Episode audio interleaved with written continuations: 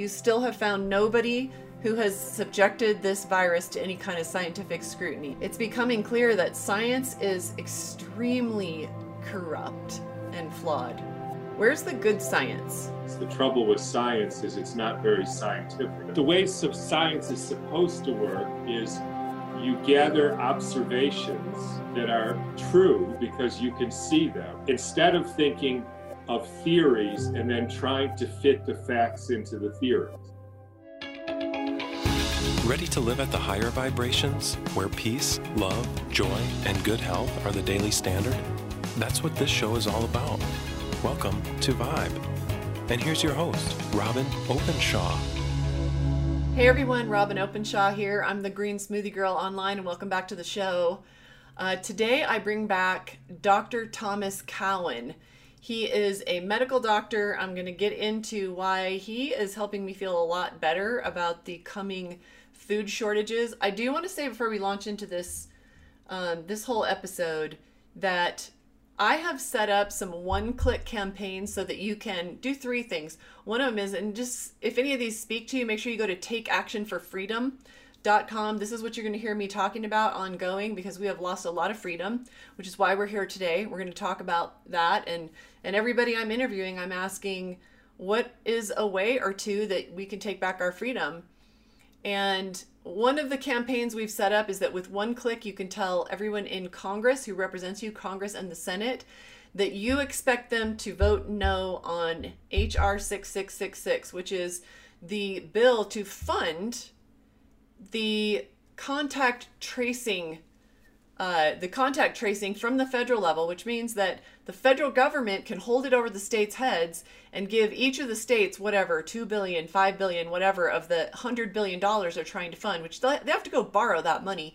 And then after these states get the billions of dollars and they give them to medical facilities and schools and uh, churches, listen, once we fund that thing, it's ongoing. It's like TSA. It's like it's like Homeland Security Okay, they get us in a vulnerable position, they get us scared, they get us to agree to give up our freedom. It never comes back, right? It's been what, uh, 19 years now, and we've never got those trillions of dollars canceled and all those jobs for TSA. Um, this is going to be the same thing, but it's a lot scarier actually because once we give this freedom up, the federal government is now in an incredibly powerful position where they can then say, okay, we gave you however many billion dollars and, and to rescue these churches and uh, educational centers and medical centers. But then next year, they're allowed to give them as much money as they want every single year. And what they could do, and I want you to think about this and how powerful this is, is that they could say, We're not going to give you your money this year unless you agree, all you churches,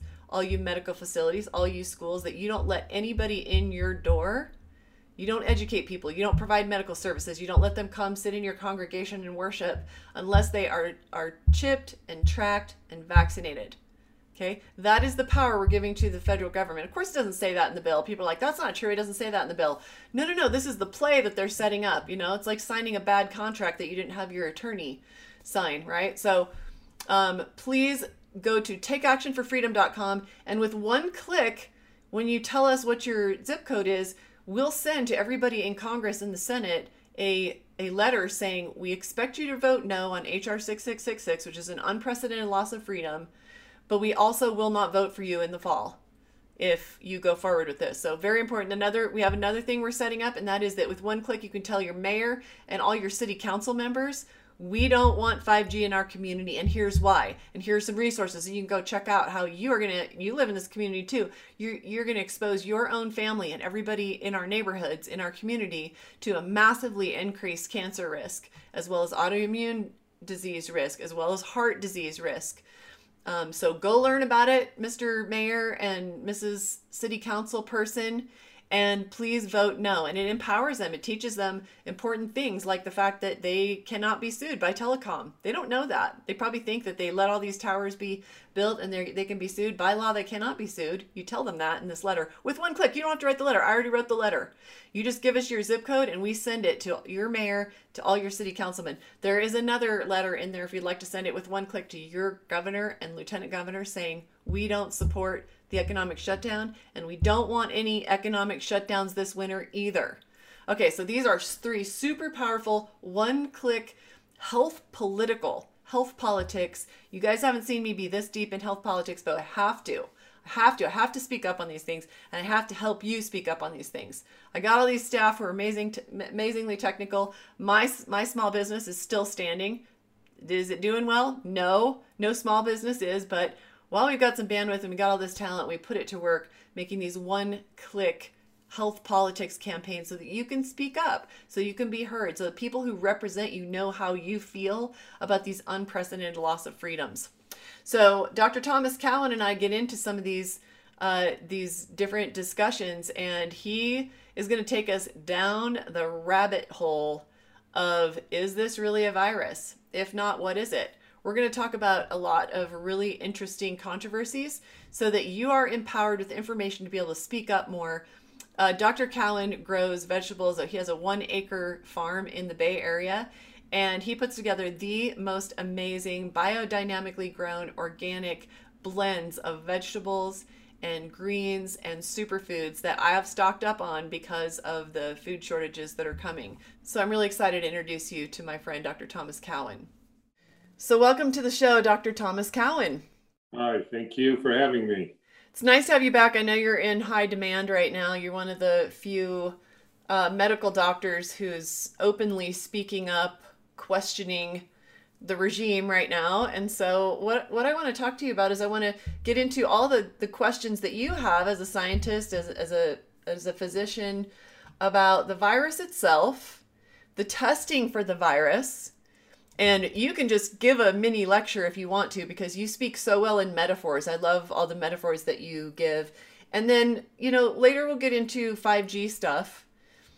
And then I want to tell people about what you actually do. You're not necessarily have the stethoscope and the white coat on anymore. Maybe you do, but like your product, and this will be a teaser for the end, your product is how like I said when we weren't on camera yet, is how I sleep at night, knowing that I'll always have my green smoothies and greens and amazing biodynamic diversity of plant foods, even when food shortages arrive. So that's a little teaser because that's actually my favorite thing about you. But um, just go ahead and start with, you know, the last thing I heard you talk about was almost two months ago.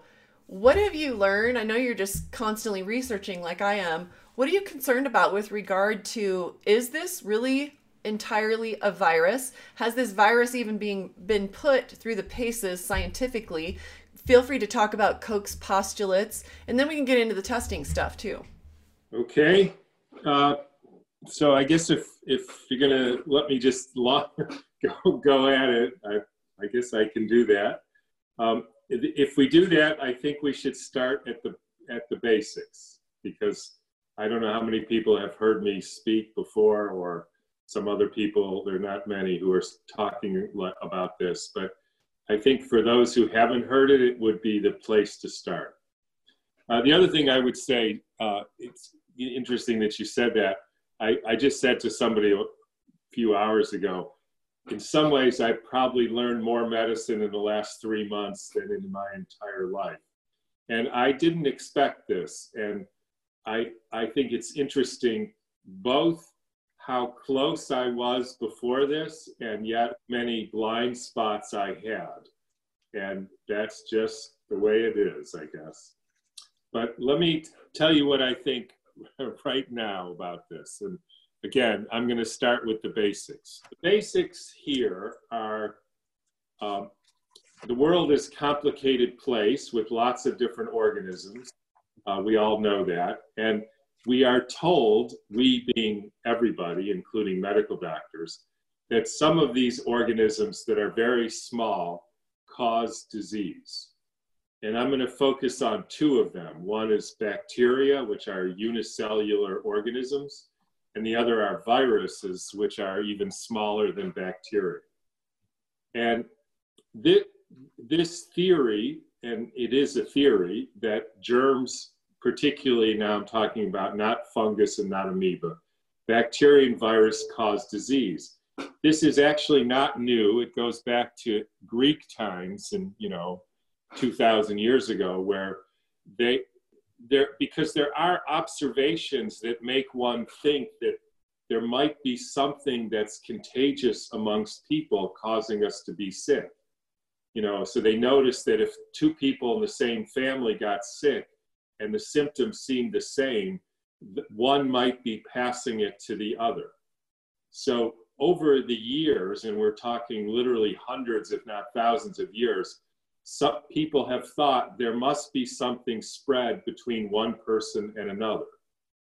Uh, I would also point out, and you know, it's not like I have a lecture prepared here, so I may jump around a little bit, that the way science is supposed to work, and and the reason I actually don't call myself a scientist is because one of my favorite sayings is the trouble with science is it's not very scientific.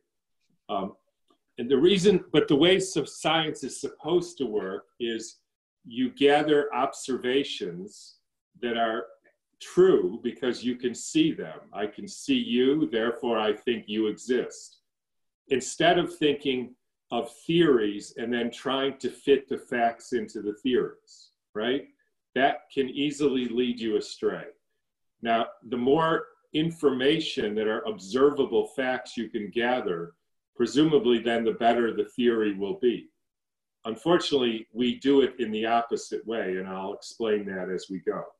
So, anyways, they had this theory over the years that there were things that were too small to see that were spreading between people and between animals, and even maybe between people and animals, and that's what caused disease. And then, uh, then you can fast forward to the mid to late 1800s when now they have a microscope, a light microscope. And for the first time ever, they could see things that were too small to see with the naked eye. And they were seeming li- living organisms that were single celled. And so they called them bacteria. And they said, this must be the reason why people are sick. And now you can actually do an experiment to try to find that out. So let's, let's do a thought experiment. So let's say you have a cow. And unfortunately, because you don't know much about cow maintenance, you feed the cow bad stuff like grains and cardboard and dead cow parts. And you spray it with DDT and glyphosate and a bunch of other stuff. Now, that's not that unusual, right? That's what people do. They, they mistreat cows. Now, we know now, nobody would dispute the next thing is that everything that you expose the cow to will come out in the cow's milk, right? So if you spray the cow with DDT or glyphosate or any other toxin, or if you have bad food, that all that will re- be reflected in the in the in the milk that comes from that cow. Now, you so you take that cow, you get the milk, you feed it to a person, and they get sick, and you say, that milk made the that person sick, right? You with me? Mm-hmm. Okay. Now you say, what was it in the milk? So you look under the microscope and you see a bacteria called Listeria. Every doctor knows that Listeria is a bacteria and it causes diarrhea, sickness in people who consume it. And so you say to yourself, there, I found the problem. The cow's milk has listeria. The people drink, eat listeria or drink it in the milk. I can even see the listeria bacteria in their stool. And so I've proved that listeria causes the person to be sick, right? That's very clear. But let me, let me throw another possible explanation. So the, it turns out that it's the milk that's poison and the listeria, which are always there, all the bacteria are always there everywhere. In fact, we now know, and we've known for hundreds of years practically, that the bacteria actually have different forms and they can almost transmute one form into another form. But let's forget about that for a minute and say it, everybody agrees that listeria are always there. So, how would you know that it's the poison in the milk and the listeria are only there because they're actually eating the poison in the milk? Right?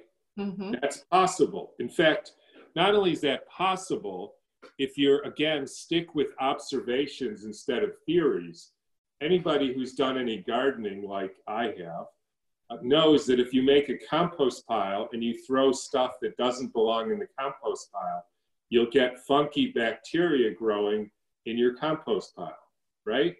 Nobody says the compost pile has an infection. Mm. They say, you stupid person, you shouldn't have thrown that in your compost pile. And the bacteria are biodegrading that stuff that you put in your compost pile. They're helping you out. Or here's another example. Let's say you have a pond and then you put some stuff like DDT or poisons or whatever in your water. Next thing you know, you get algae growing in the water. The algae are there to eat the poisons. They biodegrade the poisons. If you don't have algae or mushrooms in there, you'll never get rid of the poison. Mm. So they're biodegrading the poison. And so nobody would say your pond has an algae infection, right? That's ridiculous. Right. They say you feed the algae the food, and it turns out they like poison, and then they they're helping you out biodegrading it. If if a if a tree dies in the forest and the mushrooms and the fungus and the bacteria digest the tree so the tree body can become part of the humus. Nobody says the dead tree has an infection with mush with fungus. But yet we say this uh, milk has an infection with bacteria and the bacteria cause the disease.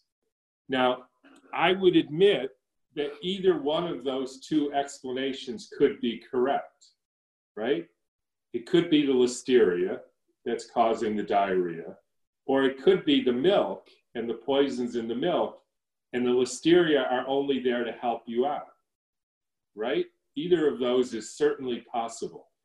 Now, let's think about this for a minute. How are we going to determine which of those two is accurate? Because it turns out it makes a big difference. And there's a very simple way. All you have to do is isolate the listeria bacteria from the milk, right? You take the milk and you take out the listeria. So now you only have listeria. No milk, so it can't be the rest of the milk. And you feed that to a person and see if they get diarrhea. Now, I would admit that it's possible listeria are eating poisons and they still have some poisons in them. And so it may be even, it's possible that it's still the poisons in the listeria.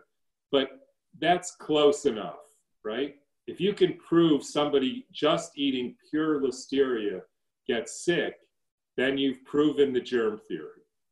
Now, here's what I'm about to say, and for all you listeners who may be shocked to hear this, I will say, if I'm wrong, send me one case in the published literature of the last 150 years where a isolated purified bacteria introduced in an animal or a person made that person sick. Because as far as I and everybody who's looked into this, there is no evidence that that's true. In fact, the interesting thing about this is the main person historically who decided this was true, in spite of a lot of evidence at the time that it wasn't true. So the main person in France saying it was true was Pasteur, and the main person saying no, this is all about the milk, was a guy named Béchamp.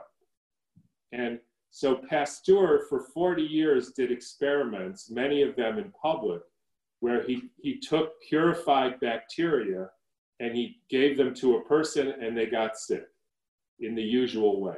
And he became the, the lord of medicine, the founder of modern medicine, feted by kings and queens all over Europe. The problem was uh, Pasteur happened to write a personal diary and he passed that to his heirs and he told them never publish this. And one apparently his son-in-law hated his guts because he was kind of an asshole. Um, and he did publish it. And in there, Pasteur said, not once in his 40 years would, could he ever make a, a person or an animal sick with without spiking the bacteria with things like arsenic and mercury, etc. Wow. In other words, he couldn't make that happen, so he put what any fraudster would do, which is he put poisons in there, and of course he didn't tell anybody. And the poisons made them sick, and he knew it. Uh, and he published that he didn't put the poisons in because he didn't want people to know, I guess. And that started the germ theory. That's it. Now, people may or may not believe me, and that's fine, but that's that's what happened. Now, so then we go on from there. If I can, is you want me to just continue here? Yeah, I like it. Um, I didn't know. I know, you know, when we were communicating with you about doing an interview, and I've interviewed you once before. Um, we said, hey, talk about the germ theory of disease versus the terrain theory. So you've set that up well. Um, I didn't know the part about the son-in-law and that it was sort of an accident that it got out that his whole theory was wrong. So, so now, now we have established uh, supposedly that bacteria cause disease, even though there was no proof of this. In fact, all of the observable evidence was that was incorrect.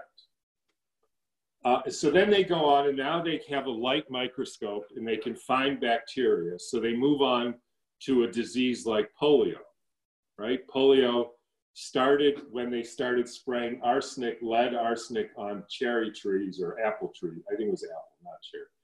And lead arsenic is a specific nerve poison. And so they were poisoning uh, cherry tr- uh, apple trees. The people were being exposed to this nerve poison, and they were dipping the cows in, in lead arsenic, and that was uh, causing neurological problems in cows and in people. And because they were wedded to the germ theory, they said this must be a transmissible entity, like a bacteria. So they had people who died of this poisoning. They didn't. They thought it wasn't poisoning, and they dissected their brains and their spinal cord looking for a bacteria, and they couldn't find one. No bacteria was there. So they postulated that there must be something smaller than a bacteria that they couldn't yet see, and that was causing the polio. And it's just something that we haven't invented a microscope strong enough to see it. And then they decided they were going to prove that trans- polio was a transmissible uh, disease. So here's how they did it. They took uh, people who died of polio or were sick from polio, and they took out some of their brain or their spinal cord, right? They put it in a blender and they with some water and they ground it up. And then they took some of that and fed it to an animal. And the animal didn't get sick. None of them.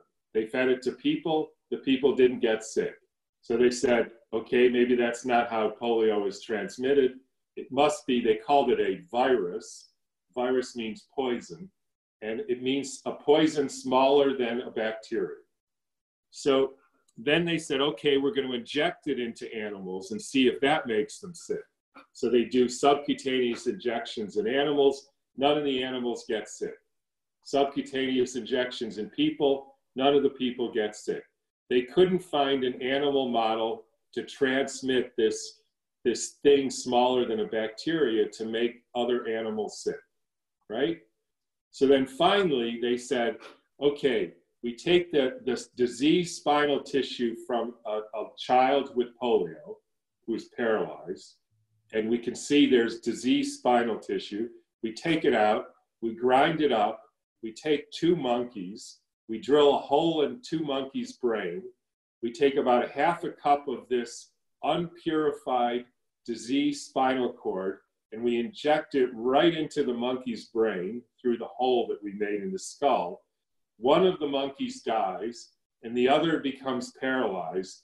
They hold the monkey up by the scruff of the neck and say, See, we proved polio is a transmissible uh, cause, must be a virus.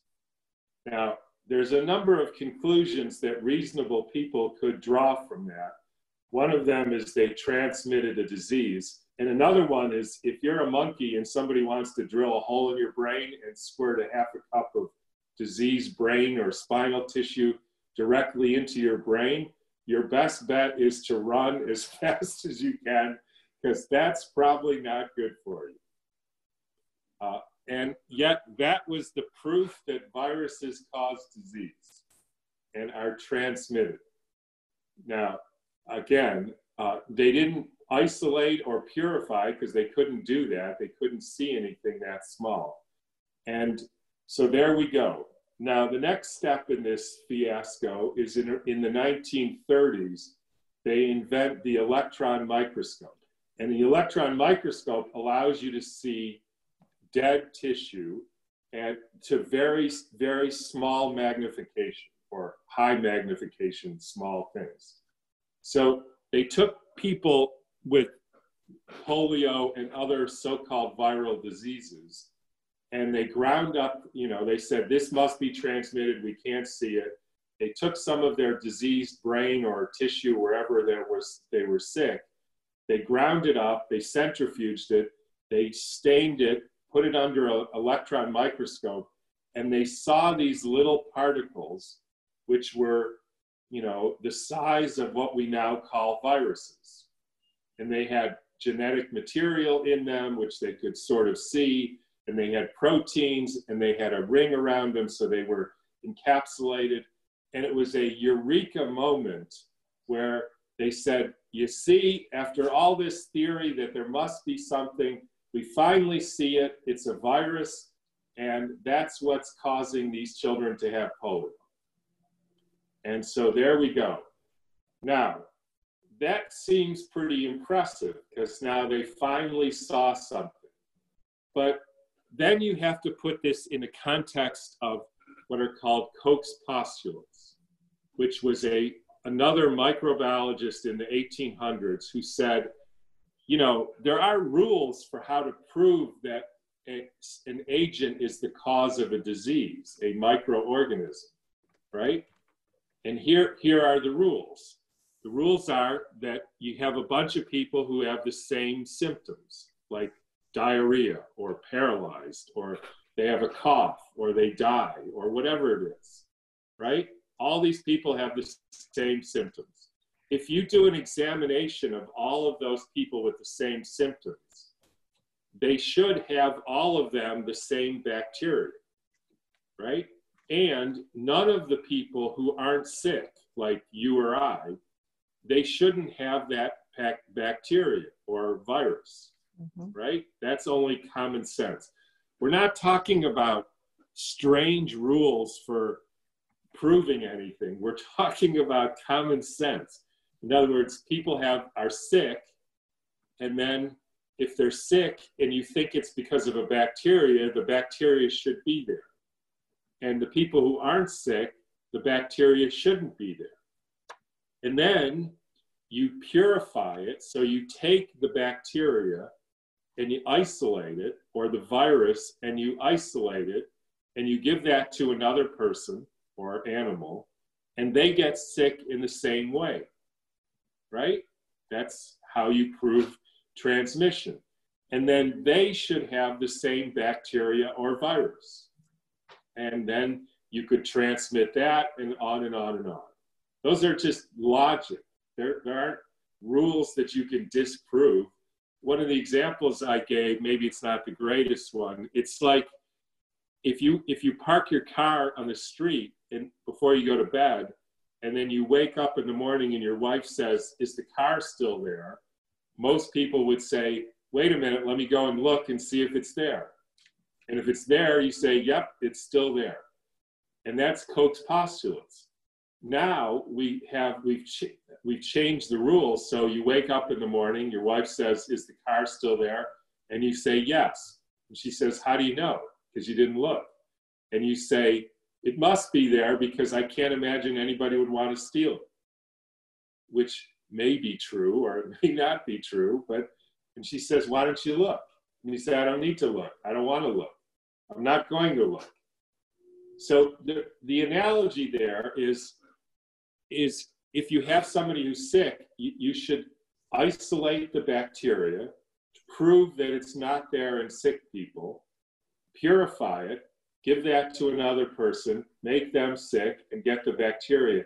And I can assure you that not once in history has any bacterial or virus disease fulfilled Koch's postulates. There is not one. There is no possibility that that, that has been proven. So they came to a fork in the road. They saw this, they see a bacteria at the site of disease, right? It's in the milk. They see a virus or a so called virus, a particle, at the site of the diseased tissue. But nobody thinks that just because something is there, it's causing the problem. Unless you think that because firemen are at the scene of fires, that somehow firemen caused the problem. In fact, it's actually true that the bigger and worse the fire is, more likely to see more and more firemen there. They didn't cause the problem. The only way you can prove that is they actually caused the fire. You saw them cause the fire. The only way you can prove the bacteria or virus caused the disease is you purify it, isolate it, which can be done, and then you give that to a person in the normal way. Like if you think it's a respiratory virus, you give that in the normal way, and then they get sick. Now, let's look at that perspective from what happened in this current so called pandemic COVID nineteen situation. Okay, but before we before we do, I want to put a fine point on this because, like I said, you have amazing metaphors and examples, and I've heard you give one about the dolphins that get sick and the scientists who do similar things to what we're is going on right now with COVID nineteen would say, is there a genetic problem? Is there a you know, is there a do they have a virus? Whereas the the right answer is, or did we just the Exxon Valdez just dump you know billions of tons of oil into their habitat? Can I just do a really grossly simplified summary of the germ theory of disease, and you can say yes or no to it before you move on to creating that bridge between what we're seeing now with COVID 19. Is that okay? Okay, so you got two guys in the 1800s, two scientists. You've got Béchamp and you've got uh, Pasteur, and one of them wins the war for that century uh, with the germ theory of disease, and that was that was Pasteur, and he basically said there's these germs, there's these tiny little organisms, viruses and bacteria, and they're chasing you, and if they catch you, they'll make you sick, and they might even kill you, and so you know then the the the next step of that would be so we got to kill those germs Whereas you have Béchamp saying, no, no, no, no, no. It's what kind of terrain those germs are in. Those germs are everywhere. They're everywhere. You have you have billions of them in you at any given time. They might even be doing some good things. Um, but it's when the host organism gets weakened that you actually get sick. Is that a good, grossly oversimplified germ theory of disease versus terrain theory? It's decent, except I would clarify that not only do you have to coexist, the role of bacteria in nature is to digest dead stuff. If you don't have bacteria, you're dead. Yeah, I had a, I had a doctor tell me that I'm positive. I'm always positive for strep, and I, that used to stress me out until I understood this. Uh, I'm positive for Epstein Barr, even though I've never gotten sick from it. And so I use that as an example. And I've heard you say that there's now evidence that the Epstein Barr virus actually um, may do some positive things for us, like as part of our whole viome, microbiome. You could talk a little about that if you want before we go on to the COVID 19 thing. Um, it, it, it's just a total fallacy that the idea is to kill them. Find them, identify them, and kill them or prevent them ever getting into you is it it's a, not only a lost cause and you could never do that but also they may be actually beneficial? Yes not maybe they are. And here's the, here's what they do. The bacteria and fungus digest all the whatever is dead and diseased. So it's just like the forest couldn't live unless they could digest the dead trees. And viruses so that thing that they saw is called an exosome and it's a piece of genetic material which which organisms use as an internal genetic communication system and to communicate between organisms. Because this whole theory of natural selection and genetic, genetic mutations is also, let's just say, bogus. And I can prove that too. But the, the, but the rapid response communication system in our organism and between organisms is something happened like an exposure to a toxin. I send out these, these budding out from my own cell, which are pieces of genetic material which were mistakenly interpreted as so-called viruses. They're actually now proven when you poison a cell, it makes, it packages genetic material, it sends that to the rest of, this, of the tissues of the body, it even sends that to other organisms to tell them you've encountered a new poison, you should do something about it. It's the exact same thing because here's the thing if you have a tree in the forest and it, beetles start eating it, the tree makes chemicals that sends it out through its roots to the other trees to say, we have a problem with beetles. You guys should make some defensive reactions to protect yourself. Because here's the reality life is not about survival of the fittest or whoever wins, it's a cooperative venture. Whether we ever learn that or not, I don't know, but that's the facts. So the tree sends out messages to the other trees because if imagine if the tree didn't help its friend other trees survive, you would end up with one tree in the forest the sun would be too hot, it would get sun damage and die.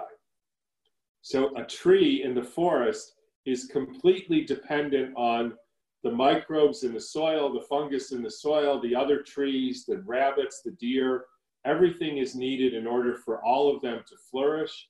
And so it has this communication signal, which are in, in animals are called viruses. The viruses is how we communicate genetic material. And they have been mischaracterized and misrepresented as disease causing organisms with no proof at all, even one case, that any virus can transmit any illness to another animal or person. Well, and without proof, but also just the fact that we have billions, if not trillions, of viruses in us at all times should all by itself rule out that viruses make us sick. But does the amount of it, is that part of it, not just the health of our immune system? Or as the founder of chiropractic said uh, years ago, if the germ theory was true, there would be nobody left to believe in it. Right. And and so it carries on even though um Pasteur distanced himself from his own theory and said, yeah, sorry, not true. You can talk about whatever form that took. And yet it carries on. Does it carry on because it's so tempting because there's so many people who make so much money on antibiotics and all the other medical model approaches that as long as you can as long as you can make this about the germ, the germ is the enemy and we got to kill the germ, then we make billions of dollars. Is that what it why this happened? I, I would say no, although that may be a part of it. I would say it's because of a phase of evolution that humanity had to go through. In other words, we came to the point when this is a very materialistic way of looking at the world. It is a very warlike way. It's a very, you know, survival of the fittest, dominance uh, directed way of looking at the world. And there was a lot of people who had a lot of interest in promoting that way of viewing the world, for one. And I think it was part of the growing up process of humanity. So we got so fixated on it must be something bad coming from the outside. And there is circumstantial evidence. You do see firemen at fires you do see bacteria at the site of dead disease, dead tissue. You do see so-called viruses when you poison a tissue, it makes more exosomes, which are what we call viruses. So there is circumstantial evidence. And, you know, as Stefan Lanka has said, a mistake then became a fraud.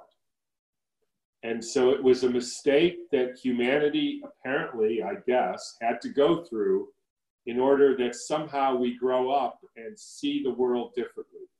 And that's why I think I'm so, you know, unwilling to compromise on this because if we don't see this and the way that the world really works, which is it, it's a cooperative venture, not only between us, but between us and deer and monkeys and frogs and the, and the greens and but between us and bacteria and viruses.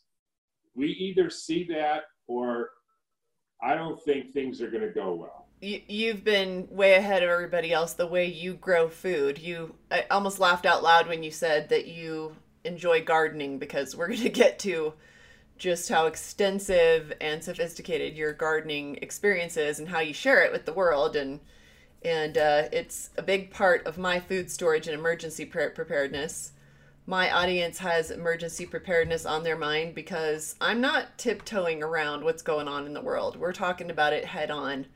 Um, we're talking about the fact that food shortages are coming, but is so what what you're talking about is the fact that yes, there is a fire when the firemen show up.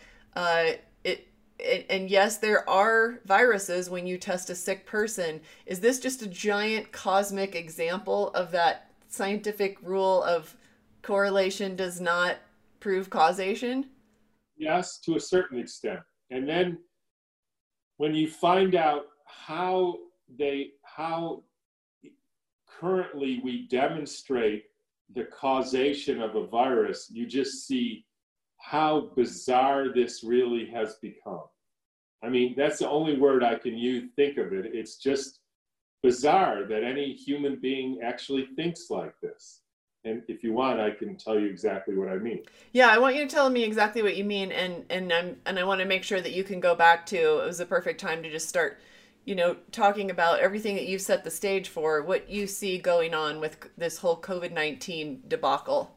Right. So let's let's take a scenario. So first postulate: a bunch of people get sick right? So that's what happened. Let's say, it, I mean, it's complicated a little bit because, uh, but let's say that happened in China, this Wuhan, China. Bunch of people got sick. It turns out they didn't all get sick the same way, and it's a little complicated. But let's just say, okay, a bunch of people get sick.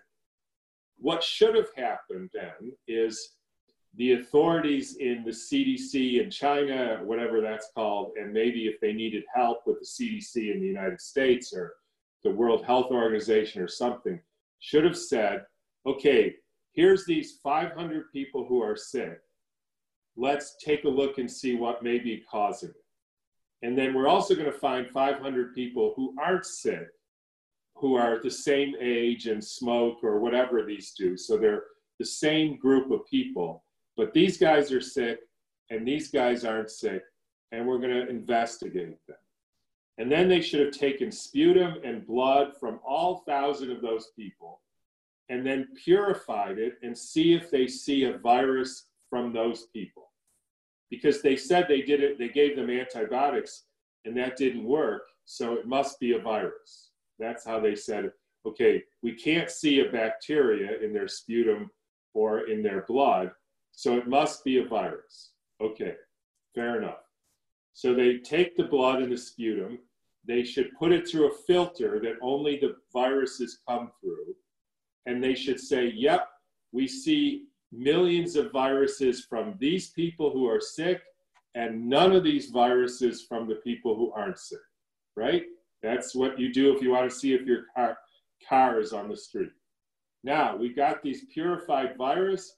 We're going to uh, spray them in the air to a bunch of monkeys and see if they get sick. And then we can do a control. We can take the, uh, the, the non-virus people who weren't sick, we spray that in them and see if they are if they get sick because maybe it's something else right and so that would tell you yes We purified the same virus from all the sick people, none of the sick of the not sick people, and we isolated it, characterized it, purified it. We sprayed the, the sick people's virus on monkeys. They all got sick. And we sprayed the not sick people's stuff on monkeys, and none of them got sick. I would have said, yep, they figured it out. Now, here's what they did, in fact. This is mostly with the first uh, CoV 1, but similar thing with CoV 2. They take the snot of, of, a, of a few people who are sick, right, like 10. They don't purify it, they put it in a centrifuge, and the liquid part goes to the top, and the, all the stuff goes to the bottom. There could, this is dead fungus and bacteria and viruses and poisons and who knows what, right? It's that you have no idea what's in there. Then they take this stuff from the centrifuge, which is unpurified, and then they inoculate that on lung cancer cells. So in other words, they put it into a, a, a, a dish of lung cancer cells, which they previously starved because if they're like healthy lung cancer cells, that, it, that this stuff won't grow in them. Healthy lung cancer cells? right. So they have this culture of tissue, like like egg tissue, or it has to be living tissue, or fetal cells, or they use lung cancer cells. When I say healthy lung cancer, I don't mean that the lung cancer cells are healthy. I mean they just are growing fine, right? You have to weaken them by starving them, uh, or else it, it, the experiment won't work. So you inoculate this stuff, this unpurified stuff in lung cancer or fetal tissues, and then you put antibiotics in it because you want to kill the bacteria, or, and you put bleach and other oxidizing agents in there because that weakens the cells so that the so-called virus from this unpurified stuff can actually break down the lung cancer or the human fetal tissue cells, right? Mm-hmm.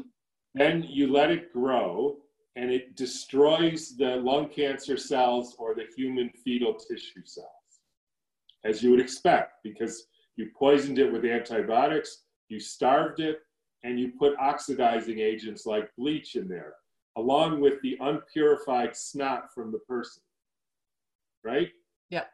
Then you have this, this mess of dead lung cancer cells, dead fetal cells, snot from the person, antibiotics, bleach, etc. And you put that in a centrifuge and you spin out this stuff and you get the liquid part on the top. You take all this unpurified stuff and you inject that into the throat of a hamster. You slit the hamster's throat, stuff that stuff down in there, and some of the hamsters died, some of them got pneumonia, some of them nothing happened to. They did this with monkeys, and this was CoV 1. And one of the monkeys, they inject this mess into the monkeys, and one of the monkeys got a rash, and the other got pneumonia. And they said, See, we transmitted the virus. Wow. Now, think about that for a minute. That's crazy. Mm-hmm. They never isolated or purified anything. They have no idea whether the reason they got sick, because they didn't do a control. They didn't just slit the hamster's throat and stuff like saline down or, or snot from a person who wasn't sick or grew it without the antibiotics or the bleach. Because the fact is, it won't grow with, if you don't starve and poison the cells that you're growing it on, this, this virus that's going to kill us all can't even infect skin tissue growing in a dish. You have to poison it first. And people listening to me will say, this guy's crazy because this can't be. But this is the published literature that proved this virus is causing this disease. Now, again, they see all kinds of genetic material because if you take, you don't know where that genetic material is coming from. Is it coming from the snot of the person, the dead bacteria and viruses, and or the lung cancer cells, which we know make exosomes, especially when you poison them with antibiotics? We have no idea where that genetic material is coming from. And then we make a genetic test against that unpurified stuff and make computer models to make it seem like it's all coming from the same thing. And that's the proof that this coronavirus exists. Okay, so when I heard what you had to say about this, which was really earth shattering two months ago, to say, uh, you know, you're basically saying, I do not believe the evidence leads to a conclusion that the SARS CoV 2 virus caused this whole catastrophe that we've now changed everything about public life for. Everyone in the world is affected by. You, yeah, back up. So you, we haven't even proven that it's a real virus. Let me say, let me just back up for one minute here, because this has a precedent. Because there was a virologist named Stefan Lanka, and he he decided that viruses don't cause disease, even though he's a virologist. And he said, not only don't they cause disease, the measles virus, one of the best characterized and known viruses, doesn't exist. Not that it doesn't cause disease. And he said, okay, I'll prove it to you. I will offer anybody 100,000 euros if they can prove in the German court system not that it causes diseases, but that a measles virus exists, just that it exists. And a bunch of people took him up because they wanted the 100,000 euros. And he said that what you get, uh, what you get, you that when you take the snot from somebody with measles and you centrifuge it, and then you put it on lung cancer cells or egg cells or human fetal skin cells, you don't know whether it's coming from any of these things, right?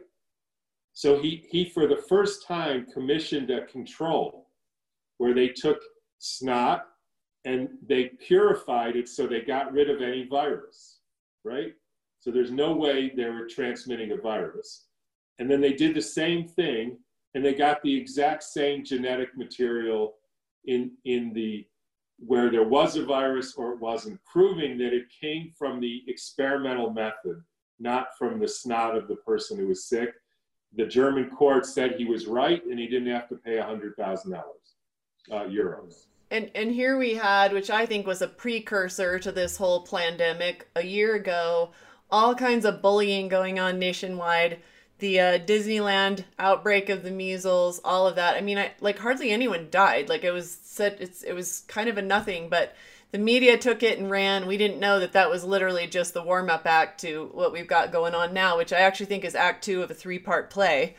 Um, but you know measles is often used as the well obviously vaccines work because measles just like people say and you've already sort of put this to bed uh, oh are you an anti-vaxxer? And i refuse to embrace that. I'm like no i'm pro medical freedom and i'm pro safety and efficacy testing but i would not say i'm anti-vax.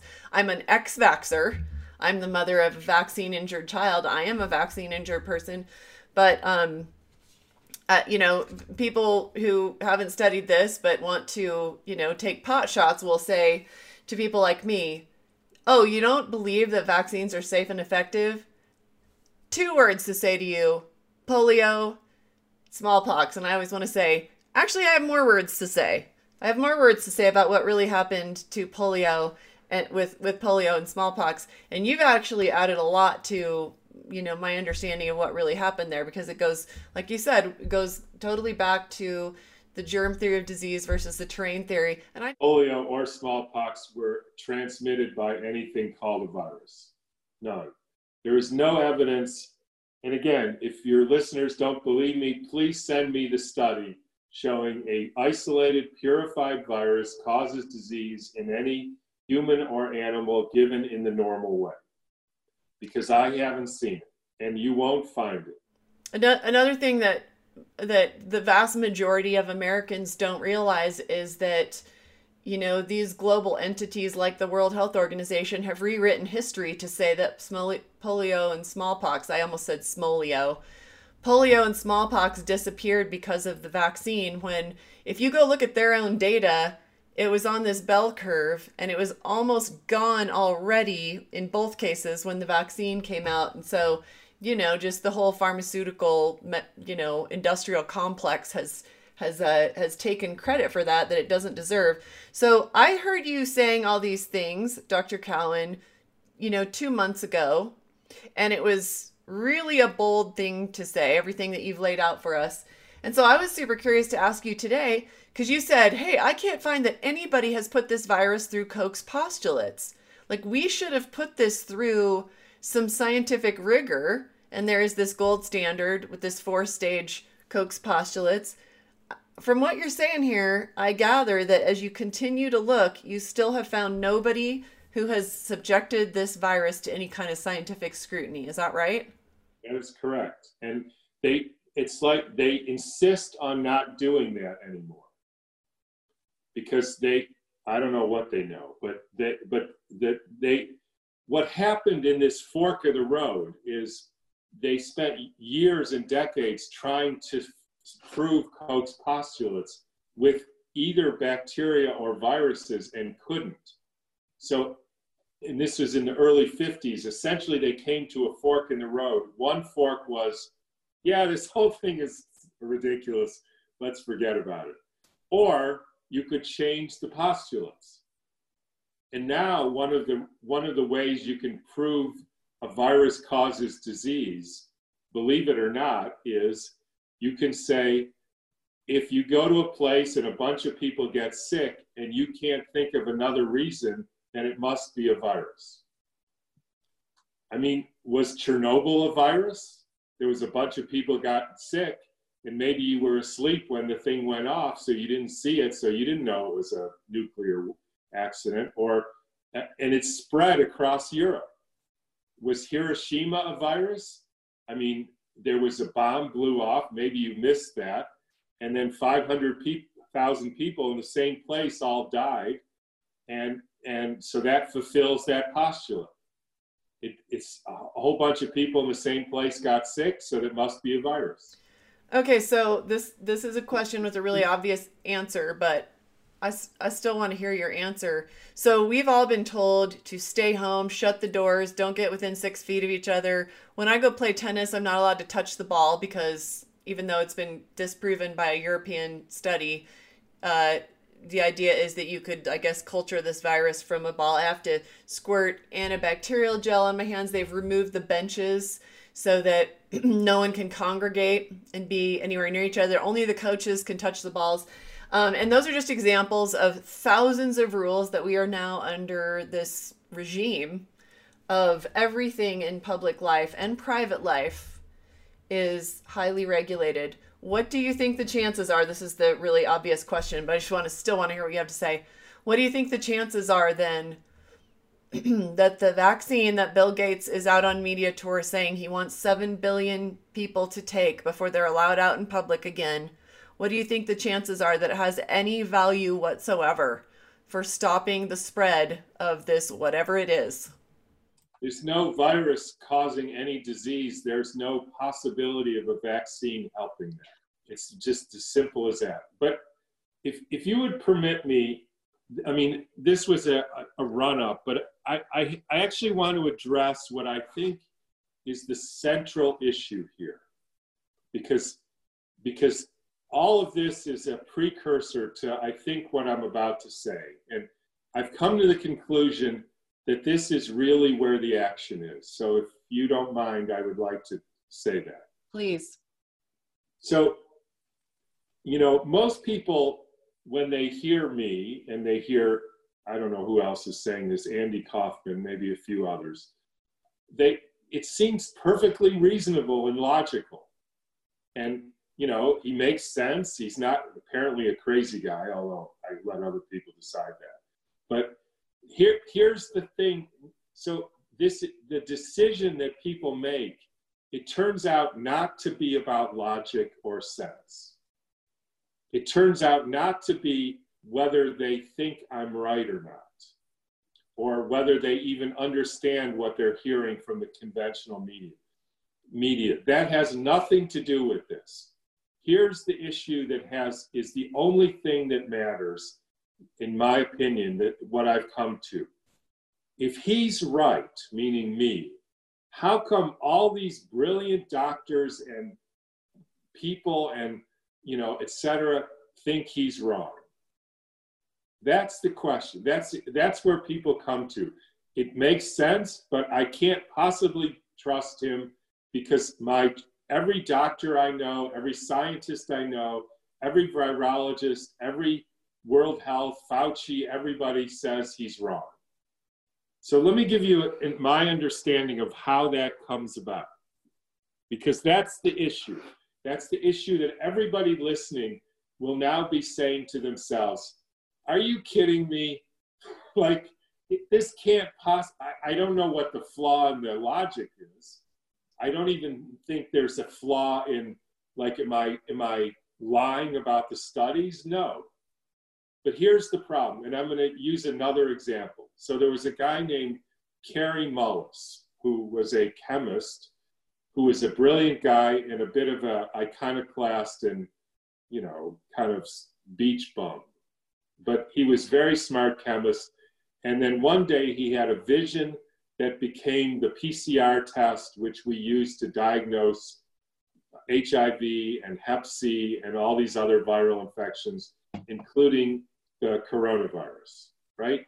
He invented the test. He said you cannot use this test to diagnose a viral disease.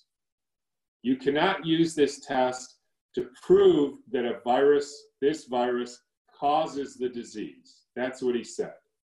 And he knew that right away, but he didn't say anything because he thought to himself, and you, there's an interview you can see on the, on the on YouTube now that that they asked him, so what do you make of this? He said, I, I just thought I was missing something. I thought I was stupid.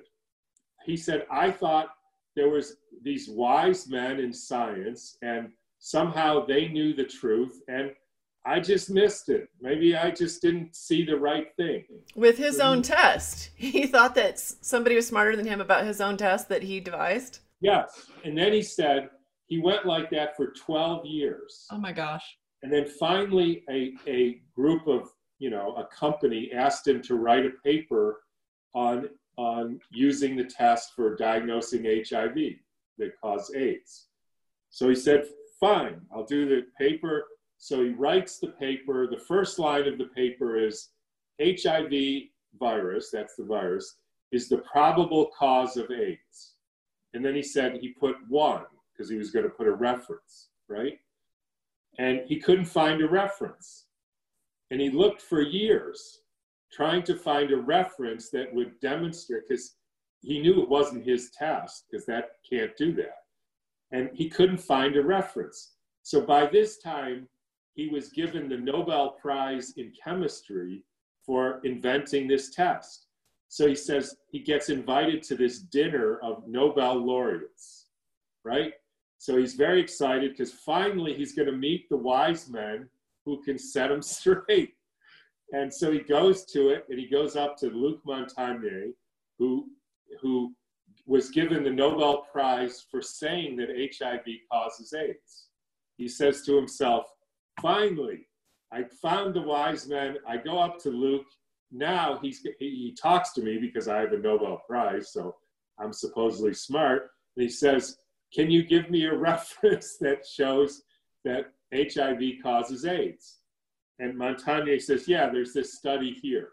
Now, Kary happened to know that study. And A, it was about baboons. And B, it didn't even mention HIV in it.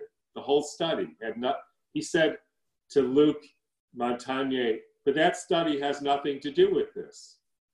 And at that point, Montagnier walks away and refuses to even engage with him any further. He was probably terrified that he would get exposed. There's a there there's a guy out there. I've seen a I've seen an interview with him. He's probably in his 60s and he's a PhD epidemiologist and they basically torched his career because he said, "Hey, you guys, the evidence doesn't show that HIV causes AIDS," and so he just got gaslit and destroyed. So my point is, it's not surprising people out there that you will question your your whether you know you're just stupid or you don't understand it or there must be people smarter than you or it can't possibly be this because there's wise men out there who are you know guiding our ship. Kary Mullis thought this. He was given the nobel prize for inventing the test. For a decade he didn't say anything because he just thought i don't know i must have missed something or i don't understand it. Until it hit him one day there are no wise men. I'm the wise man. I'm, I'm in this group of elite scientists, and I don't see it. And then they got rid of it. The emperor has no clothes. The emperor has no clothes. That that story actually reminds me of the um, the scientist who invented the PSA for prostate cancer, and then spent years and years and years saying, "Hey, you guys, like you took this PSA test and you went places with it I didn't intend." You can't say that because somebody has a high PSA, they have prostate cancer. You can't do that with my test. But it was a runaway train. And physicians, MDs all over the world still use it for that, even though that's it doesn't indicate prostate cancer. Very similar story you know, the thing that infuriates me more than anything is the doctors are such suckers. They'll buy anything. And I hate to say that, you know, because, but I, I don't know what else to say. And we, we all have this fear. I, I mean, not even me, like I, like I'm some, you know, whatever. But, you know, I come to these things and I think, you know, Tom, the, these viruses don't cause disease. And you think to yourself, I can't possibly be right. Like, I must be stupid, or I must have missed something, or I forgot to read this paper, or I fell asleep in that lecture. I don't know what happened. I can't be right. And it turns out you are. Yeah, my my closest friend for my entire life. We've been friends since first day of seventh grade. She was number one in her MBA class at Stanford. Got an undergraduate degree from from Brown Ivy League school. One of the smartest people I know. She she came to me when I started speaking up on February 27th, saying this is this virus is not what you think it is. The evidence doesn't match up here, and I was saying this very loudly on many public platforms. And uh, she came to me privately and said, either you are the smartest person in the world or you need to stop because you're dangerous. You are anti science. You are going up against lots and lots and lots of scientists. I just don't value all the people who jump in, you know, like 16,000 scientists who say, you know, global warming was going to, 16,000 of them said that we would be under, we would all be buried in, you know, a glacier by now. So, you know, I, I think there are things like this all the time in industry and a lot of crazy dynamics of this very, very swampy situation that our medical system, our broken medical system is in. And our, I didn't realize, I'm like you, I've learned more in the last three months. I mean, that's the good thing and the bad thing. I've learned more about science and about some of these industries that are underneath this whole scamdemic than in the 10 years before it. I've learned more in the last three months, and it's becoming clear that science is extremely corrupt and flawed. Where's the good science? Where is the good science? Where can we find people doing pure work? I mean, I've learned about the Bayh-Dole Act that 40 years ago we said, hey, all these university researchers can profit by their discoveries and they can go and get it patented and they can go into alliances and partnerships with foreign entities and other entities, which completely changes the the nature of science, really. Where's the pure science being done, Dr. Cowan? It's only done with people um, who decide to forge on their own and make something happen out of their own resources. So, you know, one of the things, here's a sort of plug for my companies. We're, we're dedicated to, so for instance, we have, uh, you know, I wrote a book that the heart doesn't pump the blood, it's more acts like a suction device. So here's an example of what you're saying. And it's basically, and so there's a long history of if you use suction to move fluid, that actually creates healthier fluid than if you use pushing propulsion. So we now are working with a company in Germany who have a shower head, or you can water your garden with it. And inside, so you put, you attach it to a hose, and it's embedded with gold and silver lined vortices that create this, this torus field inside the head, which structures the water and it creates a suction instead of a pushing. In, in other words, you have this stream of water and it's suctioning, not pushing the water. And because of that, it's imbuing whatever the water touches with all this energy so you get healthier plants and healthier people. Now, here's the question How do you know that's true? Because they say it's true, but we should all think, okay, how do I know that's true? Here's how. And you can see this on, it'll be on our website soon and it's on there. You put the hose and you put it on, and then you put your hand next to it and it sucks your hand back up into the hose. And if you put a normal hose there, it just goes like this because normally you're pushing water, which robs it of its energy. And that's this that's just a fact. You can't say I don't believe it or I don't not believe it because because your experience is you suck it up. You know, you can even suspend like a yogurt top uh, underneath the hose because and, and you think that can't even be the, the point is, whatever you think about theories, what you should go by is what you see. What you see is it's a suction. And then you can, you can surmise from that, if you're interested, that if you do this suction and expose plants to it, it will give them more energy. And that's why we're going to, you know, give the farmers who grow our, our vegetables that become powders, we're going to try to get them this suction device simply to make their plants healthier. That's science. Science is people, you know, having ideas and then discovering facts or observations, sorry, observations, and then uh, trying to understand life based on that. Now, it turns out the reason I don't know if I'm good at it, but I've been practicing this for 40 years, how to do that. Because one of the, the heroes in my life was a guy named Goethe who wrote Faust. And he said two things. One, always start from observations, not what you think is true, and build your ideas and theories based on what you see for real.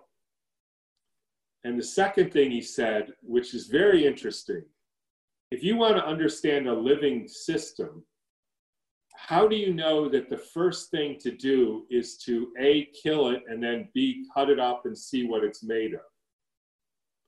In other words, some for some reason we think it's it's it's the truth that if you want to understand how you work, we should first kill you and then uh, cut you up into little pieces and look under the microscope and somehow we're going to find out how a rabbit works by doing it. Goethe said, that's nonsense. In fact, you'd be better off with a macroscope. So understand how the rabbit is living in the world and what its food is like and whether there's a bunch of wolves trying to eat the rabbit and whether the grass is good and whether there's no, no water or whatever. Just understand the rabbit in its in its entirety in its how it lives. That's how you understand life. And for some reason we have decided that the first thing to do if you want to understand why somebody gets sick is cut up their lung and find out what their lung looks like under a dead microscope. And my contention is you'll never figure out why anybody gets sick by doing that. Makes sense well that that's a great place to go to um, to end on, I just love for you to tell us how you grow vegetables. So, uh, the site is you can you can find our discount on it. It's greensmoothiegirl.com slash Dr. Cowan. That's D R C O W A N. I stocked up when I started to hear the UN saying that um, famines of biblical proportions are on their way. You know, it's your responsibility to take care of you and your family. Um, and I was like, gosh, you know, I live on plants and I'm growing some this summer. And I've hit you guys hard with that message. You need to be getting some heirloom seeds and growing a victory garden. Very, very important. It's not too late, um, depending on where you live. But one thing I did is I stocked up at Dr. Cowan's garden. So it's greensmoothiegirl.com slash Dr. Cowan, D-R Cowan. And then use this coupon, Dr. Cowan's garden. Again, there's no punctuation in that, and it's just DR for doctor. Dr. Cowan's garden.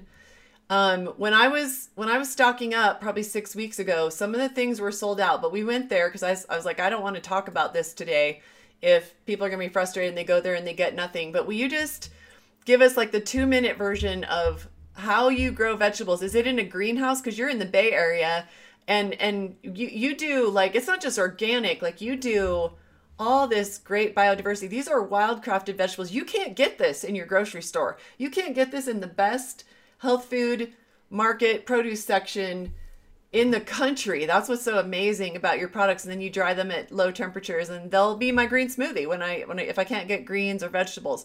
I mean, you know, hopefully none of these food shortages happen, but we do have to be prepared.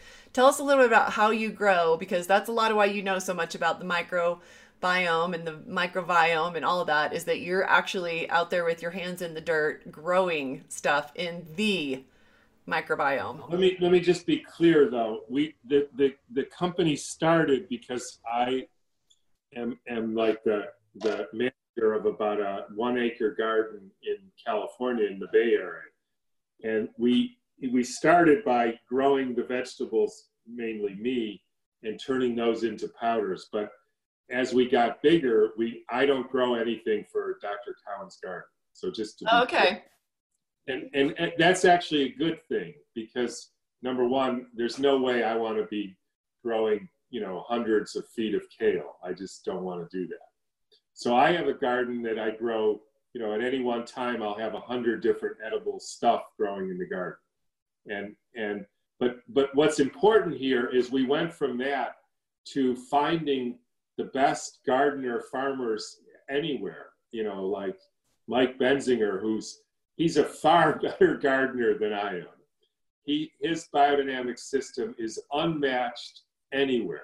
Hmm. He, he is, you know, he knows how to correlate nutrient levels with the exact amount of water he puts in the soil and how to, you know, plant an insectary so that he, he brings all these beneficial insects and butterflies and caterpillars and moths. And he knows the, the the moisture level, the sun level that each of the plants needs, and he grows for us. I mean, I don't even, you know, Red Range Farm is a certified biodynamic that we've been working with, and Mark Risto Farms is another certified biodynamic. So they they use many of these really advanced. These these are, you know, some of the best vegetable growers anywhere and so they're better at it than me. So I don't want to say, "Oh, Tom." I mean, I I know something about this, right? And I use all these funny, you know, vortexing devices and all this. But that's that's not Dr. Cowan's garden. Like, I, I don't want to mislead people. And I'm not saying I, am but they're grown they're grown to your specs and you have some yeah. really interesting blends. Tell us about just one or two of your blends of these like root vegetables and superfoods that that you have grown. Right. So some of them, you know, are foods that people don't have access to like ashitaba, which is probably the most nutritious green vegetable and it even has these anti-cancer, you know, anti-aging substances in them, so that's one. But some of these came because like a human being, a plant has three so-called spheres or parts. So it has a root sphere, and it has a leaf and a stem sphere, and it has a flower and a fruit sphere. This is like the head and the chest and the abdomen of a human being. This is basically Steiner theory. And so if you want to eat a whole plant, you should eat the roots and the leaves and the, and the flower or fruit. Now, most plants are specialized. So you don't want to eat the fruit of a carrot because there isn't one. Carrots are specialized roots, and chard is specialized leaves, and pumpkin is specialized fruit, or, or just as an example. So we put those three together, and you have the whole plant. Now, it's not one plant, but it's the best root, the best leaf, the best fruit. That together is is is human nutrition.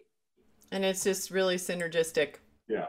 So, one quick thing before we go, will you tell us one tip for you see all the freedoms that we've lost, Dr. Cowan? What's one tip for our viewers how to reclaim their freedoms they've lost? Don't wear a mask.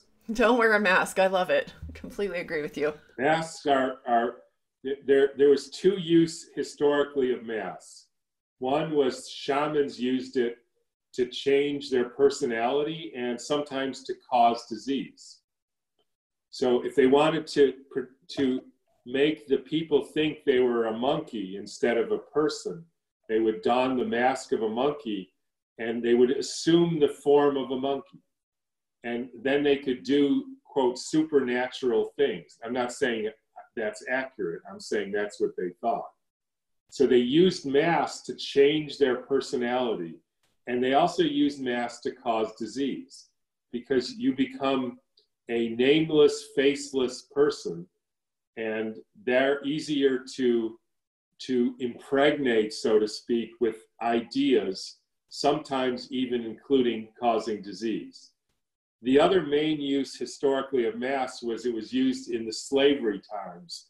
So whenever the slaves left the plantation, they would have to wear masks to demonstrate A, they were voiceless, and B, they had no individual personality.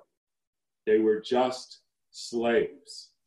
That's where we are now. So don't be a slave. And don't make yourself sick.